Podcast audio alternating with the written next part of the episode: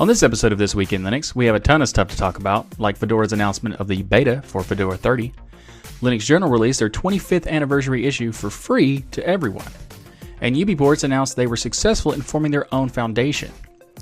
We also got a lot of app news this week from GIMP, WPS Office, Strawberry and Dead Beef music players, Chef Automation Tool, and more. We're also going to check out some other distro news from Sabayon and Linux Mint. Later in the show, we'll check out some other news from Raspberry Pi, Wayland, Purism, and many more. Then we'll round out the show with some Linux gaming news from Aspyr Media and SuperTuxKart. All that and much more coming up. I'm Michael Tunnell with Tux Digital, and this is your weekly source for Linux good news.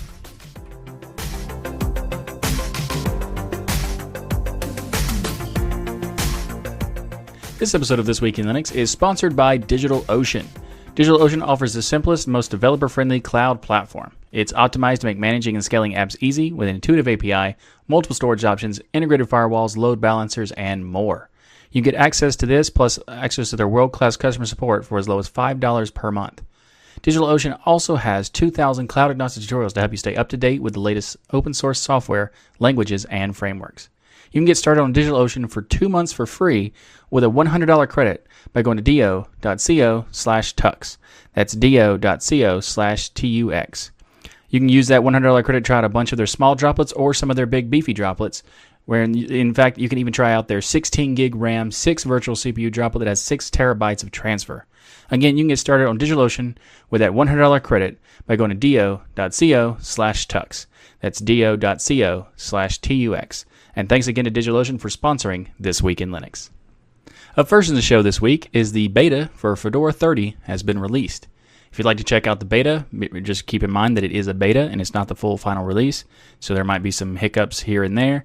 But I just wanted to let you know that it is available, and this one is definitely one worth checking out because there's a lot of cool stuff that's happening in this release. So I'm going to cover a few things that I thought are, was really interesting to cover, uh, but I will talk about the uh, more in depth in a future video or in a future episode when the Fedora 30 is released. But for now, let's talk about the the latest update for, Fedora 30 has a lot of cool stuff for DNF performance has been improved. So all DNF repository metadata for Fedora 30 is compressed now with zchunk in addition to the xz or gzip format or compression algorithms. And this zchunk thing is actually really cool because it allows you to use uh, delta updates which means that you're able to update metadata that has changed since the last time you did it rather than having to download everything, which makes it a lot faster and a lot more seamless to uh, use DNF to manage your system. So that's really cool. They've also updated GNOME to 3.32. So Fedora Workstation Beta includes GNOME 3.32, the latest version of the uh, GNOME desktop, and the GNOME 3.32 features uh, updated visual style, including the uh, changes to the user interface, the icons, and many more things. If you'd like a more in-depth coverage of GNOME 3.32, there's uh, I have it. I've done so on episode 59 of This Week in Linux, so check that out. But also, what I think is really cool, and I wanted to t- put a little bit extra emphasis on this, is because they're adding more DEs to Fedora. So if you'd like to check out Deepin or Pantheon, outside of their respective distros. So if you don't want to use Deepin Linux or you don't want to use Elementary, you could use Deepin DE and Pantheon Desktop inside of Fedora, well, coming with Fedora 30. So adding those two to the existing ones of like GNOME, KDE Plasma, Xfce, etc. There's a lot of options for Fedora users, and I think that is really cool. So if you would like to check out Fedora 30 Beta, I have a link to it in the show notes. Up next in the show, Linux Journal has celebrated their 25th anniversary. So uh, that's amazing. Congratulations to Linux Journal for lasting for 25 years and uh, providing so much content to the Linux community. But they're even going a little bit farther this time because not only are they doing that, they're going to be doing uh, providing their issue. The 25th anniversary issue is already available right now and is available to everyone for free all you have to do is sign up for their newsletter to be sent a copy of the issue. The email will include the issue in PDF, MOBI, and EPUB formats. The deep dive this month is Kids in Linux, looking at various ways to help kids get introduced and using Linux. The FOSS project spotlight for this month is Drupal Content Management System. The most important piece in this issue, though, is certainly the 25 years later follow up with Linus Torvalds, where they interview Linus about all kinds of things.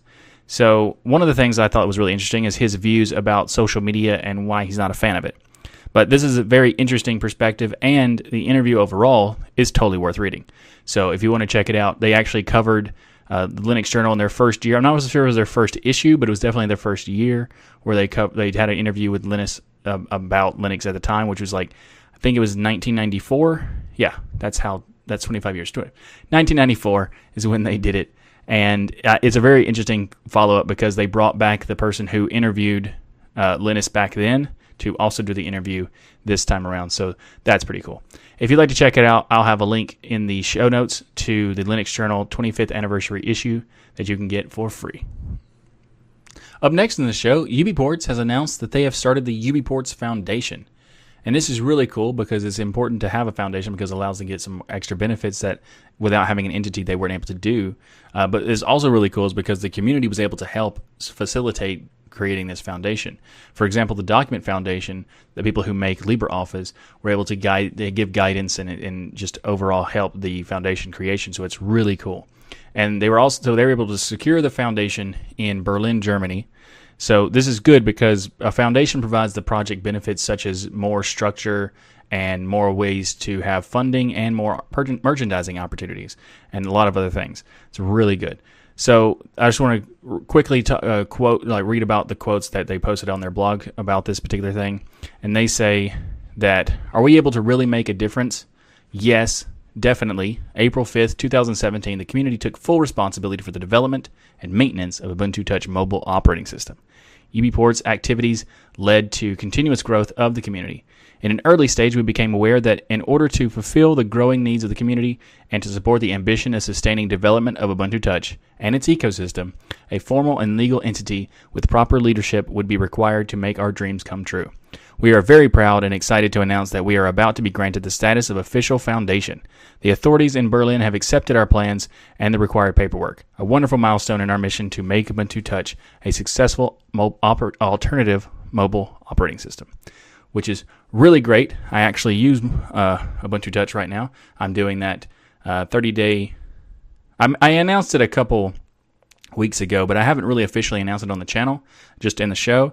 So I might do it. I might extend the amount of time that I was going to do the challenge for.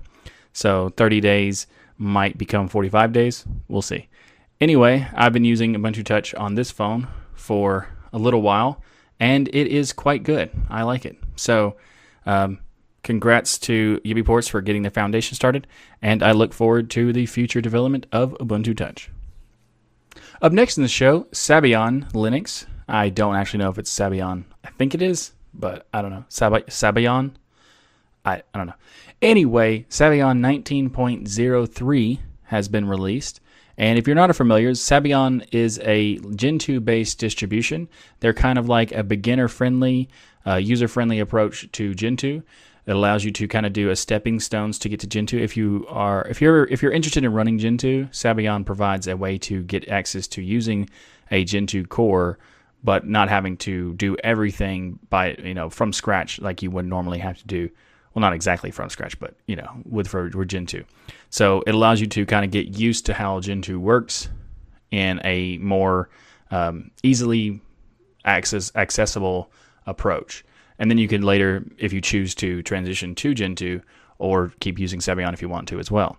So there's many options there, and it's really cool that there's you know distributions that make that possible. Similar to how Manjaro and Antergos, Arco Linux, and things like that allow you to get a you know an easier entry level uh, entry option for Arch Linux, and this Sabayon does the same thing for Gentoo, which is really cool.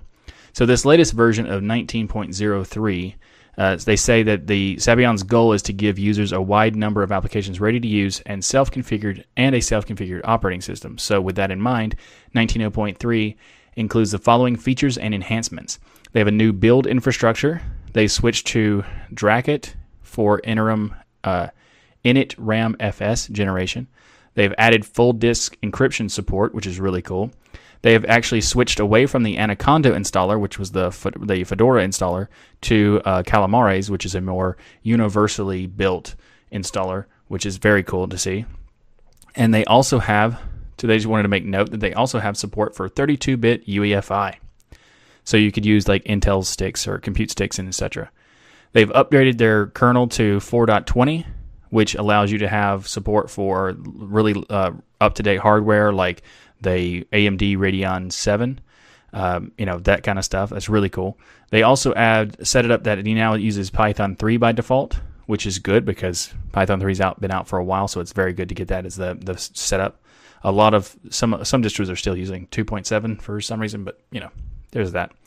Anyway, um, they've also done some entropy improvements, including better tracking of automatic dependencies and a new command like uh, Equomark. So the AMD GPU enhancements, such as extended Vega support, is a, a, really cool thing because they've also done AMD FreeSync support. Because not only do they have the latest kernel, they also have um, Mesa 19 drivers, and they've said that they're going to be getting the 5.0 or 5. Point whatever uh, kernel stack uh, pretty soon. So you'll be able to get better support when that comes out. And they also said that they have NVIDIA FreeSync ready so G-Sync supported monitors can be enabled with a particular driver for NVIDIA drivers. So that is pretty cool. So uh, I also like the fact that they're working on a new wiki page, which is nice because, you know, um, so distros not having their own wiki kind of makes it a, a confusing situation, or not having an up-to-date wiki makes it confusing for users. So it's really cool to see that they're doing that. And uh, they've also set, started their own Patreon account, so that's pretty cool if you want to support the uh, the distro you can support them on Patreon. A lot of distros don't have a way to support them, or a lot of projects in general, like open source projects, don't have a way to support those projects, and it's or not an obvious way to support the project, so it's not as good. You know, if you wanted to support it, they making it difficult to do so is you know kind of an issue that open source has for a while. So it's nice to see when when distros introduce a way for you to support them because you know if you use their software you definitely should support them because otherwise how would they be continuing to make that software right? So anyway if you'd like to learn more about Sabayon uh, you know or if you're interested in gentoo and want to have an easier um, approach to get to it then Sabayon is definitely worth checking out. So i'll have a link to that in the show notes. Up next in the show is linux mint 19.2 tina is on its way, and it, there's some information about the latest release in the monthly newsletter from Linux Mint.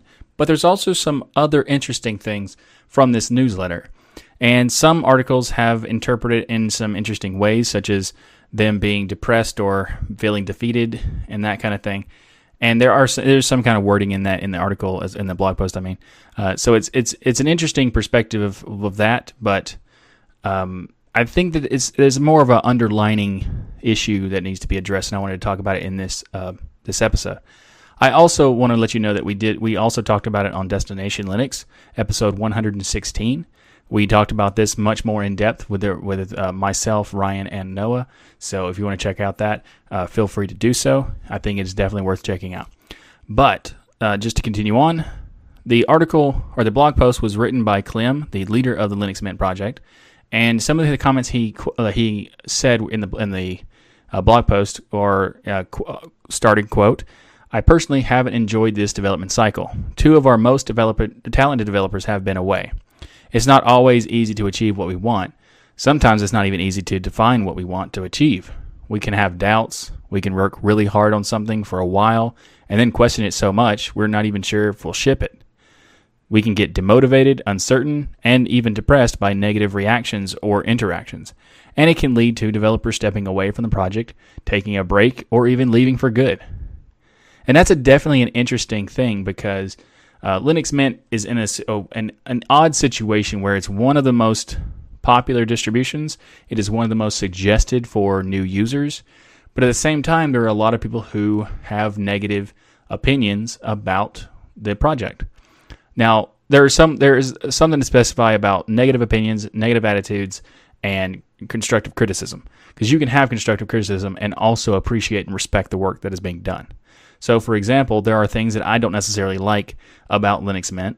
Um, I think that they have some security issues that I, I not, not, they're not like insecure, but I think that they do certain things that make it slightly less efficient with security patches that I would prefer them to fix them and then I wouldn't have to worry about that kind of an issue. But overall, I do think that Linux Mint is a fantastic distro, and what their goal is is also really good. I do think that they make a, the the Cinnamon desktop is a very good desktop. I like the work that they've done into it, and they have a lot of great work that they've overall built. So they were, you know, for example, the the apt command that is now available in every Ubuntu based distribution that started in 2014.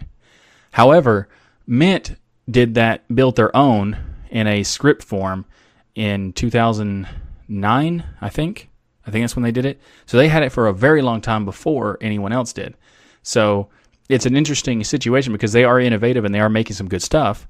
It's just, you know, there are some things that I wish they would fix, which would make it a, even not only just a good distribution, but a great distribution. So, yeah.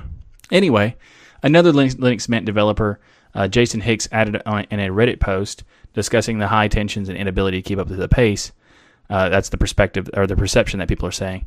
And, and he says, in response to this, he says, uh, Nope, uh, I'm hiding my project affiliation because that blog post makes me look bad. And this is a question about why he's not on the Linux GitHub anymore, or the Linux Mint GitHub anymore. So it's an interesting situation because all in all, Mint is a successful distribution run by people who have a ton of talent. And at the end of the day, they are human. So they do make mistakes. And it's understandable that they would make mistakes. And if you have a, a, a, an opinion and if you have some criticism, I think they would be uh, open to you know you sharing it with them. But there's there's ways to do it that make sense, and there's other ways to be a jerk. And unfortunately, there are a, some issues with the vast majority of people who use a particular piece of software, or might not even use it, just appreciate it. Don't let the project developers know that you appreciate it. Whereas the people who are negative to it or even spiteful are very, very vocal. So it creates this issue where they get a lot of feedback that is negative, and the loudest feedback they get is negative. Now, mm, they probably get more people who are interested, who are appreciative of it in general, but the there's this weird situation where the abnormality of someone being negative kind of makes you remember it more it's kind of like um, a situation where, as a YouTuber, I get comments and a podcaster in general, I get pod, I get comments that are really positive and really helpful, and those are great, and they're vast majority more than of those than there are of the negatives. But for some reason, the negatives do have an impact to me. Uh, well, they used to. They they they don't as much anymore because I realized this issue. So for the most part, I just kind of ignore them. But um, there are some cases where people don't aren't really um, able to ignore them, and it kind of hurts their motivation to continue going. So if you can't donate money to an individual project, but uh, that's understandable. But there are things you can do for free. Like, for example, you could help out in the forums, you could help talking to people, or you can literally just send a tweet, send an email, you know, post on their forum or something, just thanking them for the work that they do because that in itself is very powerful. And a lot of people who are getting negative feedback, uh, if you if you if they get overwhelmed with the positive feedback, the negative feedback is is just irrelevant, and they won't even, it won't even bother them. So, if you are using something like Linux Mint or anything else that you really appreciate and you haven't let the developer know, please do so as soon as possible because it will. I promise you, it will mean a lot to them. So yeah.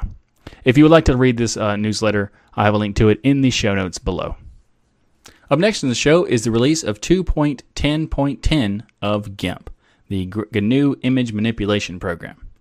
So this is a, this is actually just a maintenance update from from the previous version of 2.10.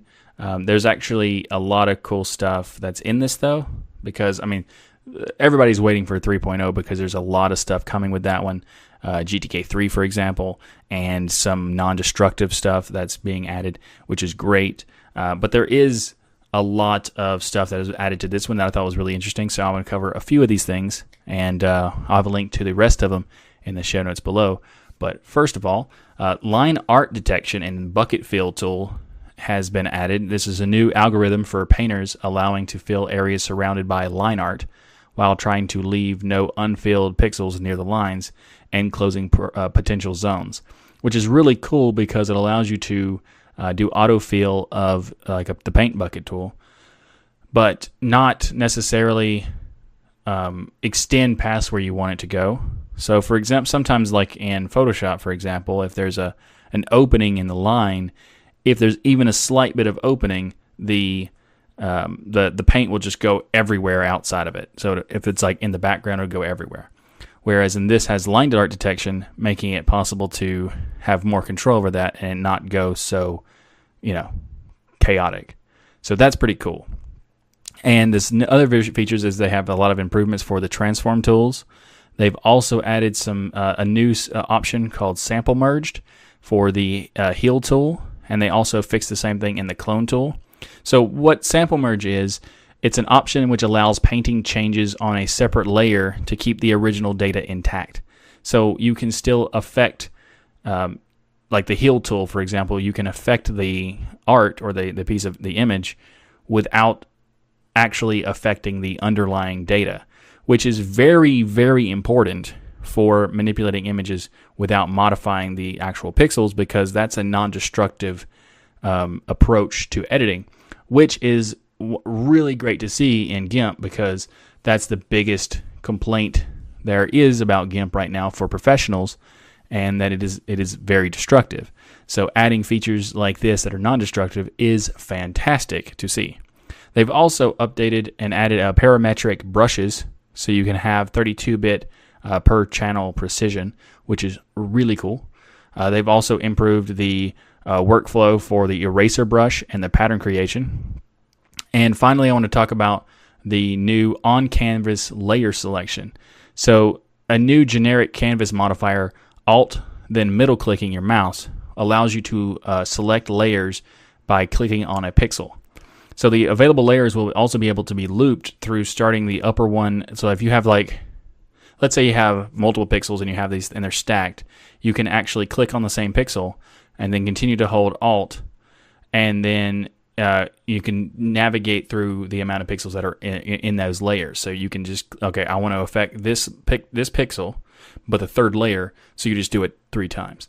So that's very cool because it lot, allows you to select layers in a lot faster method than previously. Because you'd have to previously find the uh, layer that you want to affect in the layer uh, palette, then choose it manually there, then go back to start editing. Now you can do it really quickly, and it even gives you like a notification of which player, which layer you have selected, or it has been selected in the status bar at the time of of doing it. So very very cool. And they've also fixed some uh, saving and exporting features as well as the rendering in some layer groups making it a you know a safer experience where you don't have to worry about as if, if it crashes as you lose your data. So that's fantastic, and I'm looking very much forward to previous uh, in the next releases for GIMP, especially 3.0, because that has a lot of potential, and I can't wait for that. So if you'd like to try out GIMP 2.10.10, I'll have a link to it in the show notes.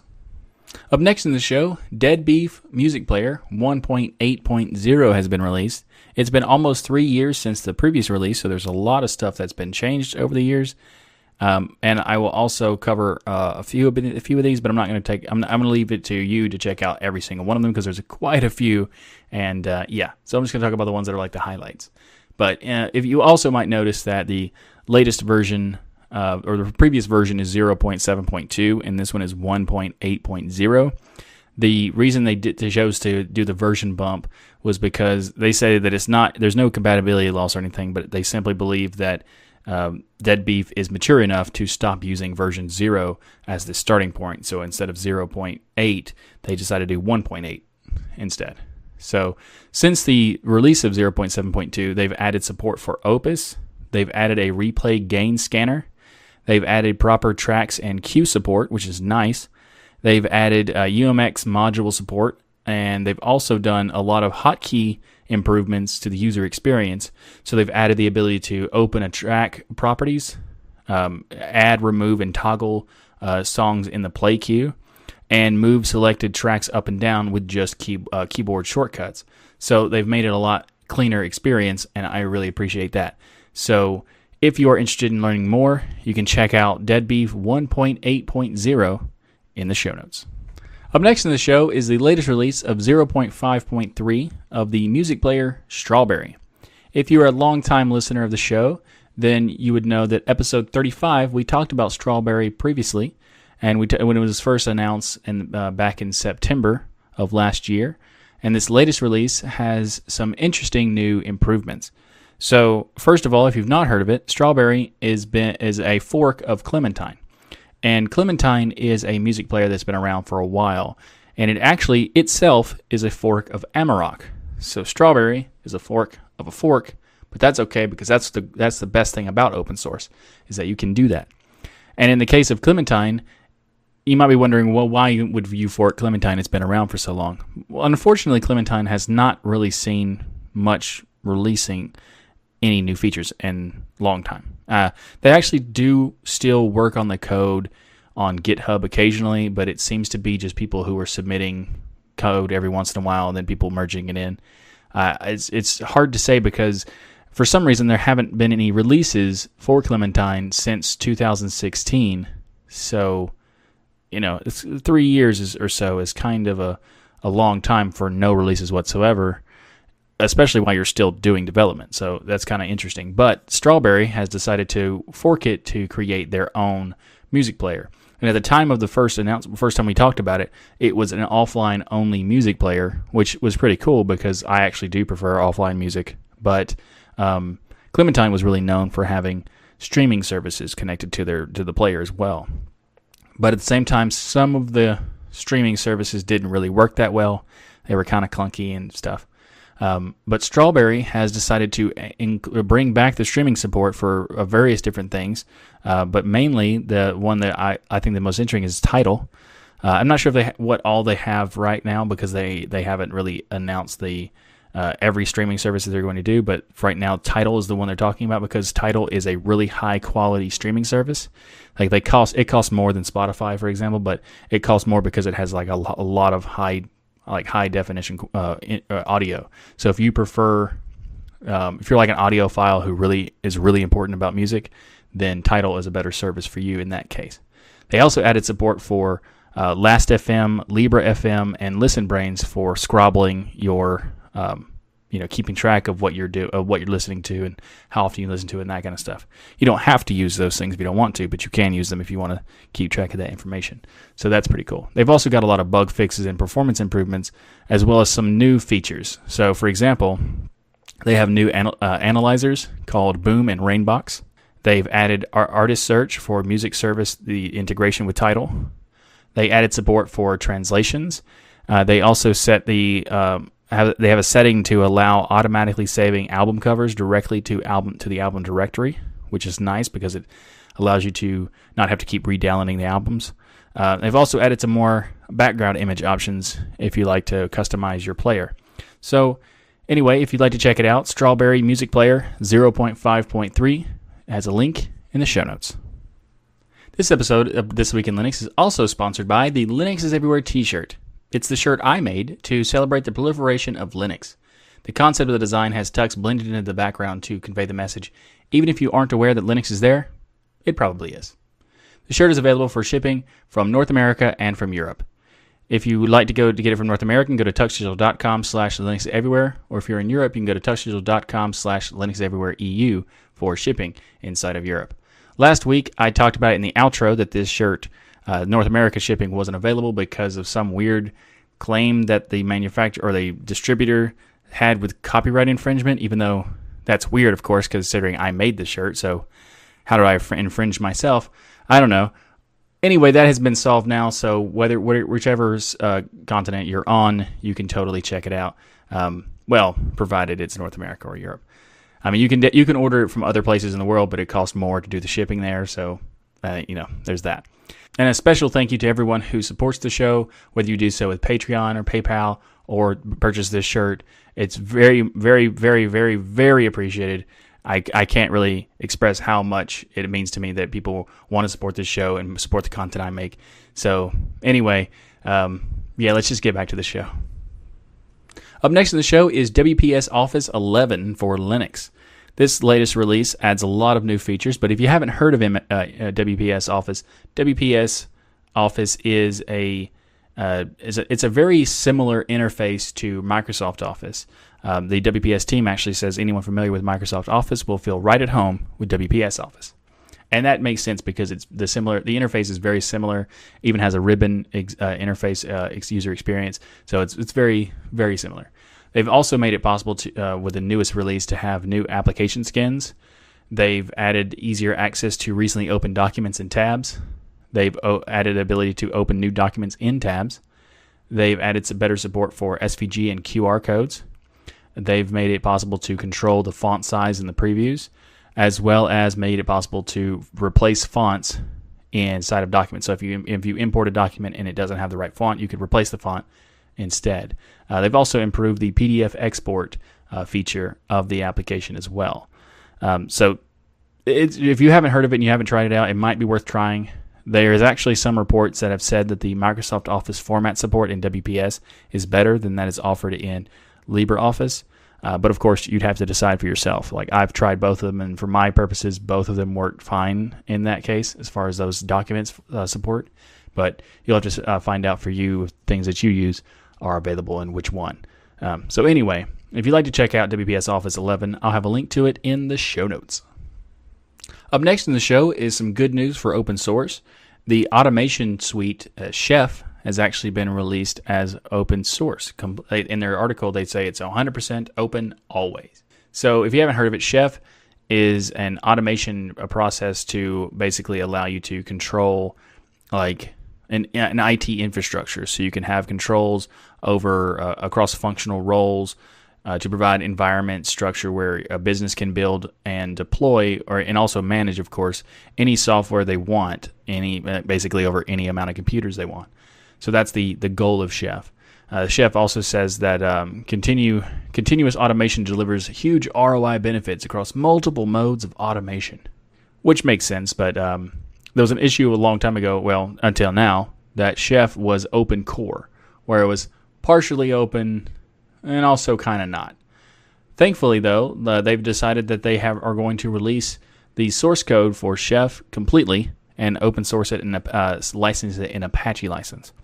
So, from the blog post that they when they announced this, they say, "quote we aren't making this change lightly. Over the years, we have experimented with and learned from a variety of different open source, community, and commercial models. In search of the right balance, we believe that this change and the way we have made it best aligns the objectiveness of our communities with our own business objectives. Now we can focus all of our investment and energy on building the best possible products in the best possible way for our community without having to choose between what is proprietary and what is in the commons. They also say that uh, Chef is announcing a new commercial distribution, Chef Enterprise Automation Stack, and that will be licensed and tailored exclusively for commercial customers of Chef. We will make our distributions freely available for non commercial use, experimentation, and individuals so anyone can get started with ease. Now, that sounds kind of like a contradiction in its own in the, in the blog post itself. Like, how can it be 100% open and then also have a license where you're not allowed to use it for uh, non-commercial use, uh, or or you're not al- you're, if well you're not allowed to use it unless you pay for it if you're going to use it for commercial use. Having that limitation does kind of make you go, is it 100% open? And technically, yes, it is. There's an interesting loophole that some software has used, some companies have used in the past, that where you release the binaries as not necessarily proprietary but commercially licensed, and you release the source code as an open license so that if you someone wanted to use the code they totally could but they're not necessarily allowed to just take the binaries. So if they wanted to use your software for free and in the open aspects they totally could but they would have to compile it and build it themselves and implement and distribute it themselves or kind of like you know deploy it themselves. So uh, it's actually an interesting thing because red hat used to have that policy as well. Uh, they've kind of changed the way they structure it a little bit, but it is kind of it is somewhat similar to how it used to be, but it also is a little bit different too because they have CentOS now under the Red Hat like umbrella. But it's interesting because this is they're saying that the binaries will be require a pay, will require a payment for commercial use, but if you're going to use it for non-commercial or personal individual usage, you don't have to pay for the license. Um, the source code will be will be Apache licensed, so you will have full access to the source code. I mean, if you wanted to compile it yourself, you totally could. Um, but they do have another stipulation that says redistributions of the source code are not allowed to use the chef trademarks. Now, I think this is actually a reasonable approach. You still have the open source aspects. You still have the 100% open source code. The actual source itself is open. Um, but if you want, if someone wants you to do the work for them, building the binaries, well, then you could say, if you wanted to deploy our software, you have to pay for a commercial license to do that, unless you wanted to do it yourself manually and have no support. Then I can see how that is a reasonable approach. It doesn't really bother me. That like I, I can understand why some people would be bothered because you know it has a little bit of a restriction, but it doesn't really bother me in this case because I don't think it's that um, you know too much to ask of having if you want someone else to help you build it and deploy everything and have the binaries built for you, then it's kind of reasonable for them to request a commercial fee for that. Especially because this software is used for companies to deploy, not necessarily individual users, even though you totally could if you wanted to with that their individual license structure, which is free to use even the binaries. So even if you just want to use it for yourself or you just want to use it for your own purposes, you're not or if you're going to do it for a non-commercial usage, then you don't have to worry about it, and the only people who have to worry about it are people who are making money off the software. So I, I, I, I understand that approach, and I'm actually okay with that. So let me know what you think in the comments below, whether you're okay with the structure or not, because uh, I, I think it'd be a really interesting conversation to have. So let me know in the comments below. And if you'd like to check out the blog post from Chef or even just the Chef tools, I have a link to those in the show notes. Up next in the show is the Raspberry Pi mouse and keyboard. More specifically, is an official mouse and keyboard created by the Raspberry Pi Foundation to go along with the Raspberry Pi. And this is pretty cool because if you are a fan of Raspberry Pi, it's it's nice to see that they're working on a branding approach to their um, to the to the to the Pi itself. They're adding these peripherals that are all match the same kind of design feel, and that's pretty cool. So you know, it's nice to you know to have see stuff like that where they're put not only just making the hardware, but they're also making a whole nice package. Uh, and also, it's a it's a good way to support the companies uh, that you appreciate or that, that are building these things. So you have the official accessories. You can support the Raspberry Pi Foundation with not only just making the Pi, but also making these other things, like for example their cases as well as these keyboard and mouse. So anyway, they released this branded branded mouse and keyboard to complement the uh, Raspberry Pi. The mouse is a three button uh, a three button mouse, so the scroll wheel is also a button, which is very common. Um, but anyways, they also have uh, this nice red and white design that is the the approach the Raspberry Pi's design overall. Uh, but they, if you don't like that particular design, you can also get their black and gray version, uh, which is uh, pretty nice looking too. So it looks they basically look the same, but they have different accent colors. Uh, but other other than that, it's it's a it's an interesting approach because of the way that they handle the um, the keyboard. So the first thing that I would be worried about is that there's only a few ports on the Raspberry Pi for USB. So plugging in a mouse and keyboard kind of creates a problem of while you're taking up two more you're taking up two USB ports and that can be problematic depending on what you're doing with the Pi. However, this keyboard is actually a really nice keyboard and has an extra nice feature in it. So it's a 78 key laptop type keyboard. So it's a compact keyboard, but they put a lot of effort into it, making it look good and making the quality good. So there's no LED leak or anything. But more importantly, they put extra USB ports on the keyboard itself, like a hub. It's actually a hub. So you plug in with a micro USB from the keyboard to a single port on the Raspberry Pi, and then there are three ports on the keyboard itself. So you can plug the mouse into the keyboard, and then still have two extra key, uh, two extra ports. So instead of losing two ports, you actually gain uh, you gain one for sure, while still having uh, the keyboard and mouse connected. So that's a very cool approach, and I you know I think that's a, a great a great part of it. Um, they also the, the prices of these things are pretty cheap too. The keyboard itself is only seventeen dollars, and the mouse is only eight dollars. So if you like the design and you like that approach, and you want a like a small, uh, compact approach to having a Raspberry Pi setup, then this could be a good option for you. Uh, another thing about the key case that they have, the, actually there's a lot of cases you can find hundreds of cases on Amazon or whatever, various different places. But they have their own official case too. And what I like about the official case is that it's designed to have a, a snap on and off top. So you can actually remove the top and have access to the GPI, GPI, GPIO pins in the, the board uh, without having to take the full case off. So that's a very cool feature. And if you are interested in checking that out, I'll have a link to this particular blog post about the Pi, the Pi's mouse and keyboard in the show notes below. Up next in the show is Spurv. Spurv is an open source initiative from Collabora to run Android apps on Wayland Linux desktops. So they say the way they describe it is you can run Android applications in the same graphical environment as a regular Wayland Linux applications with full 3D acceleration. They say that Spurv was named after the autonomous underwater vehicle that was built in 1957 of the same name that stood for Self Propelled Underwater Research Vehicle. They say the reason they did so is because it's common to use an, an Android naming scheme with fish themed names. I've never seen other fish thing fish named uh, projects for Android other than Goldfish, which is an emulator. But other than that, I don't. Uh, whatever. So you say so. Anyway, Spurv is a containerized Android environment that provides an Android target device, a Android HAL to ALSA audio stack, uh, Spurv a hardware composer to integrate uh, Android Windows into Wayland. It also has uh, DHCP to allow containerized network support and related code to connect these different components together. So it's kind of similar to the way, like, have you ever heard of Anbox? We talked about Anbox on a previous episode of this show, uh, but Anbox is an LXC based um, container tool to um, run Android apps inside of Linux.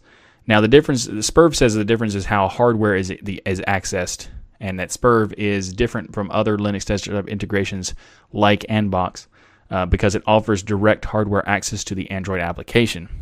They say this is a choice we made for performance reasons. Uh, but there are drawbacks, especially when it comes to security. So I'm not sure, like, because the way that And- Anbox works is that it's LX- LXC based and uses QEMU in order to create this containering. So it's like a virtualization sort of thing, and it works um, for the most part pretty well. But it does have a little bit of a performance hit because of that uh, containerization and it doesn't have direct access to the hardware. So in this approach, like which one would you prefer? Having a little bit less security or a little bit better and a little bit better performance or a little bit less performance and a little bit better security. So I guess that's really a compromise you'd have to pick. And I don't think that Spurv is currently available on Xorg sessions. I think it's only for Wayland right now. And I think I'm not sure if it's only intended for Wayland or not. I couldn't find any information about that. Um, but uh, it's still an interesting project, and I think it's really great that people are working on this kind of thing because having some Android apps would be great. Uh, like, because some, for example, if you could have uh, apps for like social media or something like that that specifically requires you to use a mobile device, and then this way you could use that mobile, you could use that app without having to worry about having a mobile device. That would be great. So yeah, anyway, if you'd like to learn more about Spurv, I have a link to the Collabora post on it in the show notes below. Speaking of Wayland, we have some unfortunate news about Wayland. Uh, it's not horrible, but it is unfortunate. Uh, Derek Foreman, the formerly uh, employee of Samsung for the open source group, has been serving for the release manager of Wayland and the Weston compositor for the past number of release cycles and he's decided to step down from this role. He says, I no longer have as much time to dedicate to this as I used to, so I think it would be best if someone else could take over managing the releases for Wayland and Weston. So the interesting thing is that people who started Wayland are no longer maintaining Wayland either, and this has been the third. Derek was the third maintainer, and the next person would be the fourth person. I think we already have uh, Simon, who's uh, Simon Ser of Intel has volunteered to become the next uh, Wayland release manager, uh, but we don't know if, if that's going to happen or not. But this is an interesting situation because Derek worked for Samsung Research in their open source group. Last October, Samsung announced they would be closing the open source group, but of course they said not to worry because nothing would really change with their contributions. And nothing's going to go away. We're still going to be working on open source. We're still going to be contributing to the, the ecosystem and all that good stuff. In fact, they even said in an article um, in October of last year, their response to the, the, the the community's response was not very positive for this news, and Samsung decided to try to cool that with this statement, saying that Samsung's Research America's open source group has helped guide the company in effective consumption, collaboration, and development of open source software since its formation in 2013. We have not shut down the OSG, but the group has recently been restructured. While we do not comment on per- personnel matters, what we can say that we remain committed to open source software research. So this was to say that don't worry, it's not a big deal. We're still going to be doing stuff. And now the developers who were working on things upstream in big ways, like Release Manager for Wayland, were absolutely let go and therefore didn't have time to devote to it anymore. And so the statement that there's nothing to worry about, there's nothing changing, is a massive lie because they did get rid of the the restructuring is a nice way of saying we're lying to you. But anyway, so many of the upstream developers employed by o, that Samsung's OSG is no longer there. It's no longer a part of Samsung, and in many cases are not able to continue working on the projects they were working on because of it. Uh, Phoronix reports that since the closure of the OSG, for Wayland in particular, Samsung's public contributions to Wayland Weston have dried up completely. So, yeah, um, I, just to point out that I don't you know, it, this is a negative thing, and I normally don't talk about negative, uh, massively negative pro- uh, st- topics on this show. But you know, when somebody does this kind of thing and it's um, negative to a potentially important project like Wayland, I, I do want to point out that you know the the absurdity of their comments about how they're still trying to help open source and they're still they still care and they they remain committed or whatever. Sure you do. Sure you do. So, from one company that is a punk to open source to two companies that are pals of open source, and that is Purism and Private Internet Access. So, Purism has announced recently their their partnership with Private Internet Access, and they say that PIA's popular VPN platform will be fully integrated into Purism's software and hardware offerings for unprecedented security and privacy protection. They also go on to say, quote, by combining its signature VPN capabilities with Purism, leading secure hardware and software products, the two will create a first of its kind bundle for users to set up a privacy protecting and secure environment out of the box. So Purism plans to include the private internet access VPN by default in the Librem 5 phone, as well as within PureOS for its Librem 13 and Librem 15 laptops. They also have announced, Purism has announced that they're going to do upgrades to uh, the hardware in the Purism laptops uh, to increase the RAM to up to 32 gigs, which is really cool. So this is pretty cool. If you haven't heard of it, Private Internet Access is a VPN or a virtual private network that allows you to um, be secured and be private on the internet. And the best thing about it is that it doesn't. That uh, private internet access has proven multiple times that they do not keep logs or even make logs in the first place of what people do on the VPN. This is just it's a way to be private and anonymous through their VPN service, and um, they've actually been taken to court multiple times uh, or subpoenaed multiple times from the governments, the U.S. government, to get logs from the users, but they don't have logs, so there's nothing to get. So anyway, that's just a great thing. So if you actually uh, are not aware, uh, a VPN allows you to do multiple things. If you happen to be region locked to content in various different platforms, you could use a VPN to, to you know bypass that. Or you could just be, you know, want to be careful about privacy. Like, for example, if you go to a public Wi Fi at like a coffee shop, you should definitely be using a VPN, not their direct Wi Fi, because that would be not a good idea all kinds of stuff could be on that network. So, yeah, use a VPN there if you do that. But anyway, I do think that uh, this is pretty cool, and I do like uh, private internet access. And if you are interested in checking out private internet access, because if you don't have a Purism device, you could still use private internet access VPN. Uh, you just have to sign up for their uh, their service, and install it into your computer or into your device or whatever, and uh, totally can you know get started with it now. And if you do decide to get started with it, you can check out the affiliate link by going to tuxdigital.com slash PIA. That's tuxdigital.com slash PIA to uh, sign up for private internet access. And if you use that URL, it will give uh, a small commission to the Tux Digital channel and to this show, uh, letting them know you, that we sent you there. Uh, and we're very appreciative because uh, you'd be able to not only get a great VPN, but you'd also be supporting the Tux Digital channel. So thank you if you do so. And if and I do highly suggest checking out them because having a VPN is very useful. Anyway, if you'd like to learn more about this particular partnership or Purism or private internet access, I'll have a link to all that in the show notes. So we're going to round this episode out with some Linux gaming news. And first up, we're going to talk about the latest confirmation from Aspyr Media about the DLC, the Ultra HD DLC for Borderlands, is coming to Linux. So the recently released free DLC for Borderlands 2 and Borderlands the pre-sequel, that which adds a lot of uh, multiple graphical upgrades and all kinds of stuff, will be supported on the Linux versions that were ported by Aspyr Media. This is really cool because, for example, what comes is remastered uh, 4K environment textures, uh, 4K characters and vehicles, 4K weapon meshes, uh, improved anti-aliasing implementation, which includes uh, improved edgeline implementation. This includes like uh, improved incline definition, so the design of the characters and everything is just a nice, you know, better better framing and outline around the character models. Uh, improved sp- uh, screen space uh, ambient occlusion, which basically is um, a method for realistic ambient lighting. Uh, they've also improved uh, higher resolution dynamic shadows, which makes it have a higher quality of, and smoothness of shadows, especially during movement.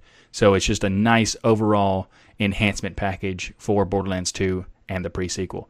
And it's really cool that they're going to be supporting this update because I'm a big fan of Borderlands series. It's an amazingly ridiculous and funny and awesome um, game uh, game series, and has and Borderlands 2 specifically has one of the best villains ever. Like, I don't like top five ever best villains. Not even just games. It's just it's such a good villain. Um, anyway, so that's the good news. The potential bad news is we don't really know for sure, but based on the likelihood, it's not not likely. But Borderlands 3 has been announced, and it looks amazing, and it looks great, and I want to play it. But we don't have any word about it being supported for Linux because uh, Gearbox themselves don't support Linux, um, so we can't really rely on them. And they recently did the horrible uh, exclusive deal with the Epic Store that I talked about in a previous episode, where Epic is terrible and that they're doing exclusive nonsense uh, with games that are already existing. And they're doing that with Borderlands 3 too, which is only going to be for a couple months or so, but still pretty annoying uh, because it's one of the games that I really want. And this means it's very unlikely that Linux will get it anytime soon if it does. Um, but As- Aspyr Media has not confirmed whether or not they're going to be porting Borderlands 3 to the platform. And I'm just saying that I think it would be amazing if they were to do that. It's one of the most um, anticipated games for me in a long time. And um, just saying if you would like to tweet them and request that they port the game to Linux, um, I will have a link to tweet them in the show notes and the video description. Um, so if you'd like to do that and help me uh, convince them I, I will be sending a tweet. You can retweet what I sent, or you could just you know send your own if you wanted to. Um, but I think if, if we can somehow get enough people to convince them that there are a lot of people, there are people who want to have this game and are willing to pay for it. Um, yeah, I think it'd be great, and maybe they'll listen. Anyway, hopefully so. But if you'd like to check out the DLC for the uh, Borderlands 2 and the pre-sequel, that will be coming fairly soon. Uh, I'm not really sure exactly when. They haven't said so, but hopefully pretty soon. Anyway, I have a link to the uh, post on Gaming on Linux about this, as well as uh, the games themselves if you're interested, and the tweet to let them know that we want Borderlands 3 in the show notes. Well, not Borderlands 3 in the show notes, but the link will be in the show notes. Right. That makes sense. And finally, this week is the latest announcement from Super Tux 0.10 release candidate is now available. Now, there's a couple things I want to talk about before we get to the big news.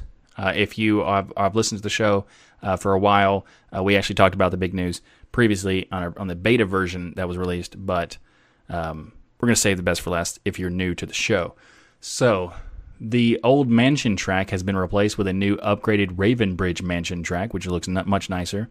They've actually in, implemented the Black Forest add-on map, which was a created a community created map, and has now become an official Super Tux Kart tracks uh, part of the track set, which is really cool. But by far, the most important thing that it's been needed for a very long time is that networked multiplayer is now available and ready for general use. So we can te- so you can test it out without using a beta. You could just use the uh, this this version is a release candidate, so it's not technically a release and is not technically ready, but it is definitely ready for testing. Um, for basically anybody can test it out without having to worry about doing all the extra stuff that you would do with the beta. Um, but anyway, uh, so it's really cool because the multiplayer games allow you to play with your friends over Wi-Fi, and most importantly, over the internet. So you can now play Super Tux Kart over the internet with your friends, and it's awesome. So I'm a big fan of this game because it's silly. It's a um, it's a, a, kind of a, a combination of Mario Kart plus uh, the mascots of the open source and free software world, like uh, the GIMP uh, GIMP character. You can get the Tux, for example, the Linux mascot, Super Tux Kart. That's where the name comes from. Anyway, that's also, by the way, if you're not aware, that's where Tux Digital comes from. Um, but again, moving moving back to the topic, uh, the Super Tux Kart is a really fun game, but the only thing it was missing was the ability to play your friends online. And now that you can do that, it opens a whole new world of potential for this game. And it, and it also is going to make it a uh, a game that we're going to play as a community uh, pretty soon and to celebrate this this this uh, release. So if you would like to, be sure to join the uh, Tux Digital Discord server by going to tuxdigital.com/discord, or the and also I'll be announcing at both places uh, the Telegram group, tuxdigital.com/telegram, to uh, be notified when we're going to do this. It'll be sometime this week. I haven't decided exactly when, but sometime this week we're going to do a community race. Um, I guess gauntlet. I don't know of Super Tux Kart online, which is awesome. I'm looking forward to it. I actually did get a chance to play with it before with me and Ryan from the from Destination Linux, as well as some others tried tried it out, and uh, it's it's pretty fun. It works quite well. So if you are interested, uh, you should definitely check it out, and uh, be sure to sign up or not sign up, but join those groups and the Discord server to uh, be notified we're going to do it. I'm also going to be posting a video on this channel about it when we do the community gaming and uh, also doing on Twitter and Mastodon and those kinds of places as well. So you're not going to be left out if you don't join the Discord or Telegram groups, but if you would like to, uh, the uh, Discord is more importantly uh, the available for the conversation because I will probably stream the games, uh, and you will need to join the Discord server voice channel in order to participate in. Uh, well, you can participate in the game regardless, but participating in the game's voice and the the extreme itself and the you know the overall experience, you need to have a, be a part of the Discord server for that. So, if you would like to check it out, which I suggest you do, uh, SuperTux Kart 0.10 release candidate will have a link in the show notes. Thanks for watching this episode of This Week in Linux. If you like what I do here on the show, please like that smash button and be sure to subscribe. If you'd like to support the Tux Digital channel, we have multiple ways to contribute via PayPal, Patreon, and many more. You can learn more by going to tuxdigital.com slash contribute. Or you can order the Linux is Everywhere t-shirt by going to tuxdigital.com slash Linux Everywhere. Or if you're in Europe, you can go to tuxdigital.com slash Linux Everywhere EU for shipping inside of Europe. We also have ways to contribute without any cost to you by using our affiliate links. You can find places like Amazon, private internet access, etc. by going to tuxdigital.com slash affiliates. If you'd like to submit some good news to the show, then visit the subreddit by going to thisweekinlinux.reddit.com. If you'd like some more podcasting goodness from me, then check out the latest episode of Destination Linux, as I'm a co host of that show. You can also check out the next episode of Floss Weekly from the Twit Network, as I'll be co hosting the episode 525 of Floss Weekly. And just a reminder, the show is live usually every Saturday, so join us in the live chat room to discuss all the latest Linux news each week. Thanks again for watching. I'm Michael Tunnell with Tux Digital, and as always, keep using, learning, and enjoying Linux.